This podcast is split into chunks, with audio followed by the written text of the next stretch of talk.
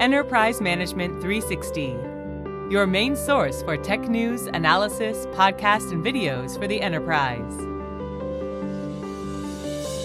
Hello and welcome to the EM360 podcast with our Ask the Expert series, a weekly conversation with people who are impacting the enterprise tech landscape. I'm Max Curtin, editor in chief here at EM360, and your host on today's podcast. So, in today's episode, I'm really excited because I get to be speaking with Theo Priestley, Theo is a leading technology evangelist and self styled anti futurist. He's recognized globally as an authority on emerging business and technology trends and is a highly sought after keynote speaker.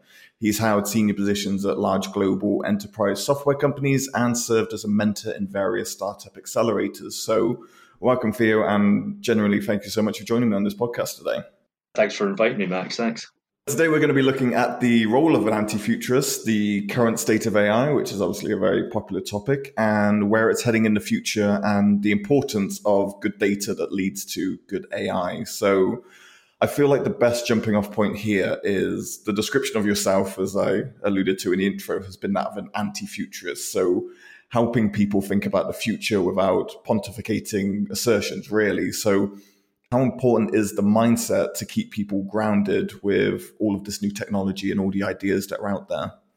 Yeah, there's a growing movement, I think, within organizations and certainly in the public eye as well, you know, to treat foresight and horizon scanning, which is kind of, some other terms for what futurists do, you know, as an integral part of their everyday life and, you know, working culture for me, being a sort of anti-futurist, if you will, you know, what I found is that there tends to be a lot of chasing of shiny objects. We regularly read in the tech press wonderful devices that are coming out of Silicon Valley or, or other incubators that are set to improve life for the consumer or make businesses more ready for change and innovation. But what I find is that no one really sort of becomes critical about the hype so, perfect use case example would be a device called Juicero that came out of Silicon Valley, which uh, won a ton of money in venture capitalist funding, and it was an automated juice bag squeezer, for want of a better description. And what they did was they basically created, I think it was six hundred dollar piece of hardware that you could buy that would basically take bags of juice, freshly squeezed juice, and squeeze it for you. um, first world problem. Yeah, first world problem, exactly. And, and until someone who was reviewing it actually discovered that you could just squeeze the bag yourself without paying the $600 to get the machine to do it. And all of a sudden it just collapsed overnight. And it, it really made me question, you know, one, well, what was its place in the, the universe for a start? And then two, who in their right mind actually thought that this was a life changing device that needed to be in people's kitchens or workplaces? This is kind of where traditionally I was a, a, trend watcher, forecaster, and a futurist, and then I kind of sort of become extremely cynical and started to really sort of raise eyebrows over some of the things that people were trying to forecast or, or build or, or launch. And it's that critique, I think, over emerging technologies, which I think is kind of lacking in general, whether it's from a business context or whether it's you know from technology and consumer side. So the real mindset is, you know, if, if you see something exciting, the first things that you should really sort of look at is, you know, how would you apply this in your life? What is the impact that this particular thing would have? And would it actually make your life better? You know, if the answers are no, kind of thing, you know, if it's not going to make my life better, if it actually interrupts something which is a natural process for me, if it's not a positive impact, then really is this really the future that we wanted to be designing for? I gave a, a keynote talk to Bosch, the big sort of software and hardware company, at their big IoT event last year. And the main thrust of it was, you know, just what does the future hold, but more importantly, who are we actually building it for? And I do think that we tend to imagine futures without actually understanding that it's future generations that will be inheriting the stuff that we want to build.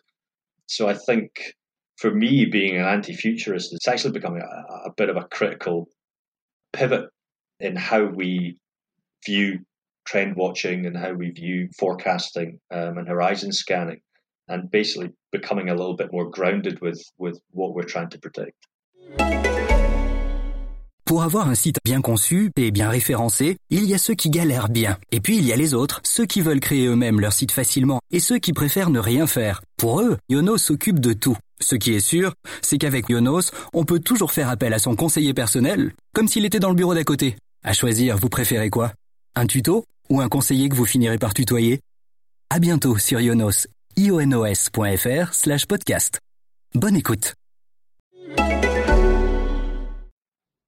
everyone needs to kind of have that critical eye of things. And I understand that it's very easy to get caught up in the hype, especially when you're designing it and it's your idea. You think it's going to change the world, but it's taking that step back to to look at the grander picture. But that's always easier said than done, isn't it? it is, especially if you're knee deep in projects yourself, you know, um, and you know you've been convinced or you've written a business case to develop a piece of software or functionality for your organization. And it's had you know exec buy-in because they're all excited because basically they read something in a Gartner report or a newspaper article that the world is moving this way and so we must have it too. And everyone gets caught up in that. And like you say it's it's easy for me to say stop the bus and take a wee you know sit down with a cup of tea and think about what you're doing rather than rushing headlong because your competitor might beat you to it yeah, and I think that's always kind of an interesting look at it. And one thing I kind of wanted to ask you from a, a personal standpoint is the futurists and, and, the people designing this and putting it out there, they're never wrong in, in this moment. So they can come today, here's this great product, it's going to change the future. They're not necessarily wrong, it could do. So it can be hard for anti futurists to make their cases because you have no more evidence than the forecasters. So do you ever have an element of frustration where you want to get a certain point proven, where you can see that this is not going to work, but there's no way to back it up, really? Um, yeah, I mean, it's it's almost like being that scientist that um, that says uh, I found evidence of aliens, and the, the thousand other scientists say, "Shut up! No, you haven't." And you put your your neck and reputation on the line by going against the grain, and it's not in a obstinate way. It is kind of how I feel a lot of the time, where there are predictions. Say, for example, augmented reality, and I think I'm pretty sure I read one by Peter Diamandis, basically saying, you know, it's going to be everywhere and it's going to improve life and it's going to be within healthcare and things. And I, I felt like, you know, writing and saying, well, yeah, I've read all of these things before, but what futurists like Peter and uh, Ray Kurzweil and things, they get people whipped up in a frenzy to the point where people don't actually understand the timeframes as well that these things can be delivered in. So they expect them in the next five years, and then of course the next five years contains vast amounts of disappointment because we're just nowhere near technologically to deliver that kind of functionality, and you know, and, and organizations aren't ready either. So you know, there's a lack of qualification in terms of coming out with a, a forecast and then actually stamping you know some realism on it and saying, "You look, guys, this is a great forecast, but it's not going to happen in the next year or five years." I'm talking twenty years, and even then, you know, a twenty-year forecast is extremely hazy. Like I said, I think that kind of level of realism is lacking, and it becomes frustrating for me because then I just sound like this really miserable dissenting voice, and everyone's like really happy and excited. And it's like, oh, go away, go back in your corner, you miserable old man and, and it's like it's not like that at all. just trying to help, just trying to yeah. push it forward a little bit. no, I think that's fair. but whenever I see you making a point like follow you on LinkedIn and all of that kind of stuff, it's always it always comes from a place of logic and common sense. So I think as long as you stay on that path and you're not just old man yelling at cloud, then, uh, then you'll be fine. I've yelled at a few clouds, yeah. exactly.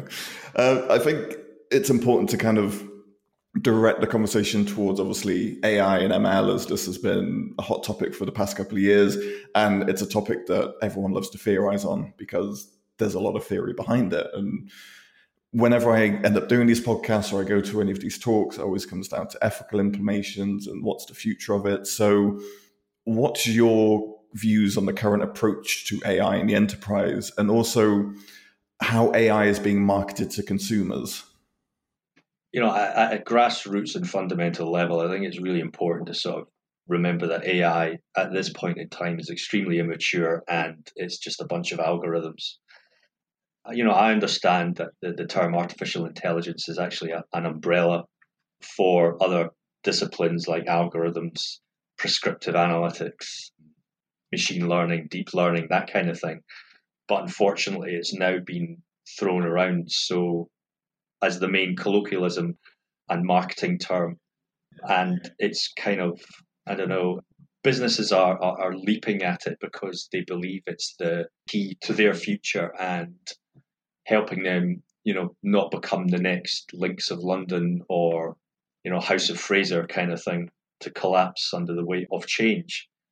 It's an immature landscape at the moment. Nobody's really doing anything that clever with machine learning and AI because it requires so much data and it requires data in a really clean format. If you go back to the old sort of GIGO, which is garbage in, garbage out, I mean, it's never been more relevant today than it has been because of what algorithms need to run. So if you feed algorithms really bad, dirty data that's not been cleansed, that's not been deduped, that hasn't had some kind of you know ethical bias filter run over it, then you're really going to get very bad decision making coming out the other end, very bad recommendations. I mean, you only have to look at how bad things are when you go to an Amazon website, you buy a mattress, and then receive an email five days later recommending more mattresses to you. This is supposed to be AI. This is supposed to be, you know, intelligent algorithms making our shopping experiences better. And it's like, well, if that's not a great example of Amazon, who is, you know, by far one of the biggest, you know, and most popular retailers in the world with stacks of money, implementing an algorithm and, you know, artificial intelligence to help my shopping experience and suggest new things. If that's an example of AI, then that gives you comfort that we're nowhere near artificial intelligence.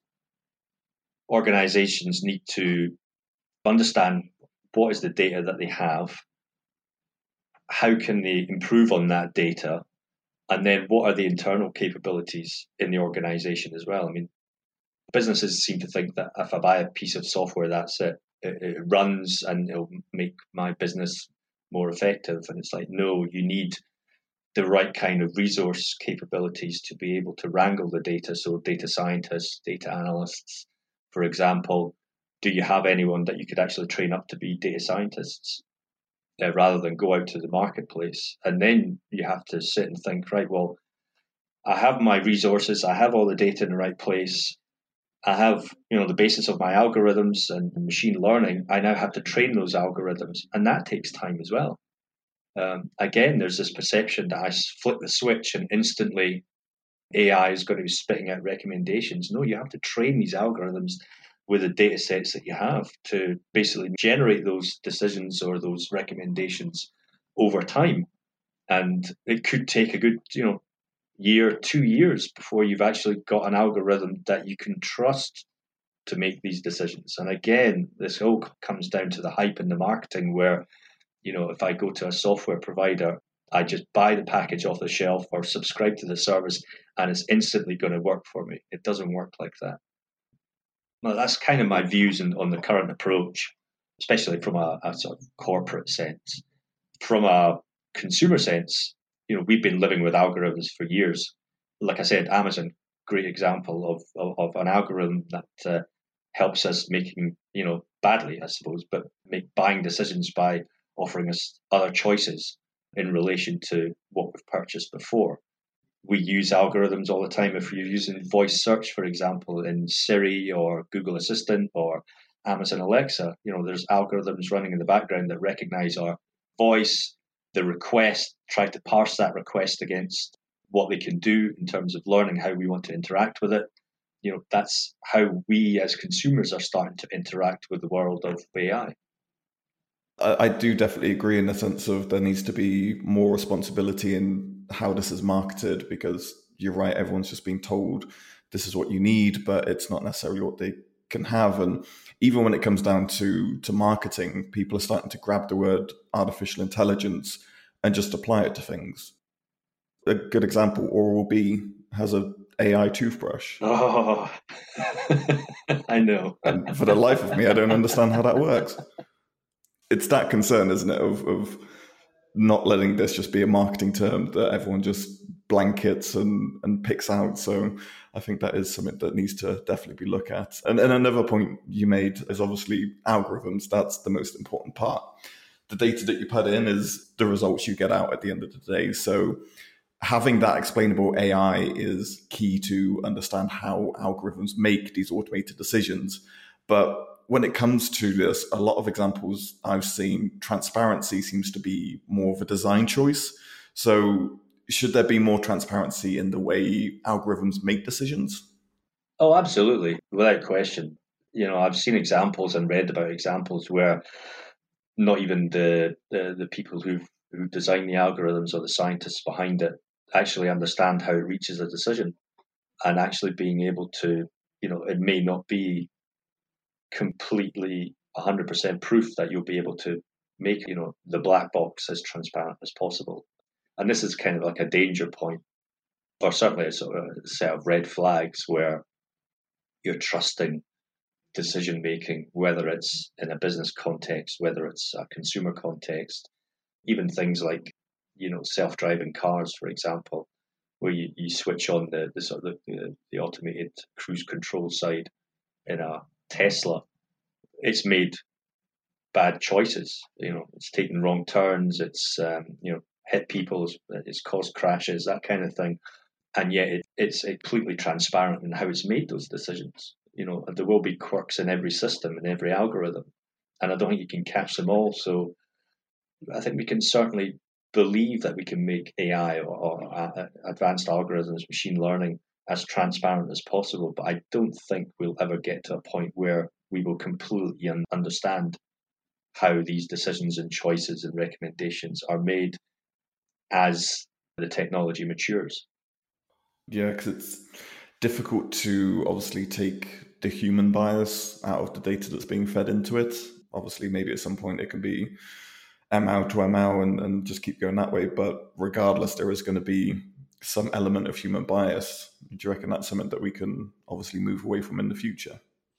Yeah, I mean, uh, people design algorithms and people are biased. So, you know, whether it's unconscious bias or very conscious bias, it's always going to slip in. I don't think you can ever remove it. And it would be interesting to see an algorithm that is completely devoid of bias and how it would respond. And then how it would learn from real world input because again it's going to be trained on real sets of data and that data could be tainted with bias and at some point an algorithm could pick up on it and then suddenly become biased itself just through its own learnings. You know how do you then dig back in and correct that or should you? Because then you're tinkering with things that you still don't understand. So it's a weird snowball effect here and it has a lot of I guess, subjective paths that could lead to disaster. Yeah, definitely. And I spoke to you about this before we went on air, but there's I've been doing some research lately on obviously military wanting to investigate into using AI for future wars and battles and just planning that. And I think that is a topic for another podcast, maybe in the future, because that is a very broad, ethical discussion. But I think that's one of the main cruxes that I've been looking at is is that kind of data bias snowball that could definitely build up. So it's it's an interesting one. As we kind of wrap up here, because I've just noticed the time, I think it's important to kind of get your kind of final thoughts on when we're talking about all of this stuff today. Is there anything that kind of keeps you up at night or, or something that kind of plays on your brain? And from a positive aspect, what are you looking forward to potentially seeing in the future? I'm going to make you a futurist now. um, the robot apocalypse just doesn't keep me up at night. Let's put it that way. It's never going to happen. You know, we're not going to be overrun by terminators um, and things like that the biggest thing for me that keeps you up at night, and it, it, might be sound like a bit of a cliche, but I think climate change is the thing that is kind of niggling away at me right now. Again, we kind of sort of touched on this before the podcast in terms of what was going on with Extinction Rebellion down in London and how we actually get the message across in a way that is actually constructive rather than turning people off the subject. I think there's a lot of misinformation out there just in terms of the movement from fossil fuels to green energy, for example. I saw a, a, a post on LinkedIn which kind of irked me a bit because it was comparing the US green economy to fossil fuels directly. And I had to counter, and again, it's, it's, it's back down to this whole sort of miserable man yelling at cloud, or is it a pointed discussion? The green economy is made up of you know several different factors, and renewable energy is one. And you cannot compare the impact of a green economy just purely on fossil fuels versus renewable energy. So, you know, I had to sort of come in and basically poo poo the entire article. And I think that's the kind of misinformation that kind of keeps me up at night and annoys me because climate change is happening. It's not going to stop. It's not going to be about carbon credits or plastic straws or anything else like that. We seem to be distracted by a lot of small things and it's geared towards inaction again, really impactful or misdirection in terms of avoiding taking real impactful action to lessen the impact of climate change. But we're not going to stop it. I think that train left the station long ago. So that's probably one of the things that sort of keeps me up at night. On a positive note, and I guess going back to the AI discussion that we had, I gave a TED talk a couple of years back, and I do see once this field matures, that AI and you know robotics and things like that will actually take a lot of the mundane jobs that humans really shouldn't be doing. We seem to be clinging on to them for some reason, but frankly, we shouldn't. And I see humanity in general returning to a bit of a renaissance period where we become more practical with our skill set, less reliant on coding and developing, but more in learning about, you know, the ologies, if you want to put, you know, for want of a better term, the sociology and psychology and physiology and, and more sort of practical pastimes as well, things that will impact society, you know, at a fundamental level and not just building the next LinkedIn or Facebook kind of app. So I think if we can get to that point with AI, I think it would be a, a great place for humanity to be in. And that's kind of like a one of the sort of positive outlooks that I want to see coming from AI. If I was going to make some kind of futurist prediction, you know, I would love to see something happening in the next 50 years that actually puts humanity on a better footing in itself than where we are now. Excellent, perfectly said. And I think uh, maybe I've got a future as a futurist. maybe switch gears. I'll consult the cards. exactly. Theo, it's been an absolute pleasure speaking to you today. If anyone wants to kind of continue the conversation or have you got any talks coming up, where's the best place to kind of reach you? I'm usually lurking on Twitter and LinkedIn mostly. That's where I'm most active. Uh, I have a couple of talks coming up. I've got one in uh, November in Scotland. I've got another one actually in, in Glasgow next week, talking around um, deep fakes in the legal profession. And I've got some booked for next year that are coming up as well. So kicking around the world, giving talks. Lovely. I'll find you somewhere. Sounds perfect. Theo, again, thank you so much for this chat. I've really enjoyed it. Pleasure. Thank you. And thank you to everyone who took the time to listen today. We hope you enjoyed our discussion. Be sure to visit em360tech.com for more podcasts like that. We'll be back next week with another episode in our Ask the Expert series. But until then, we hope you have a fantastic week.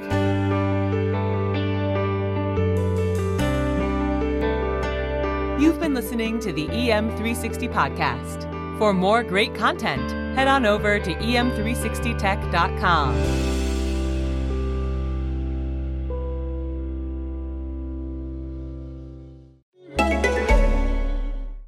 Bonjour, c'est Marine de l'équipe ACAST.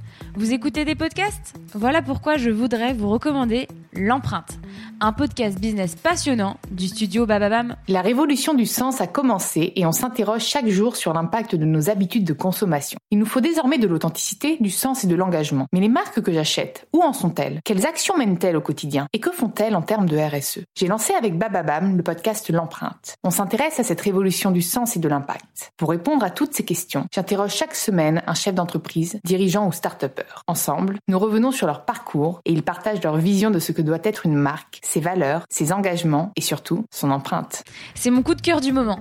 Et pour le partager, rendez-vous sur l'application Acast ou bien là où vous écoutez vos podcasts préférés.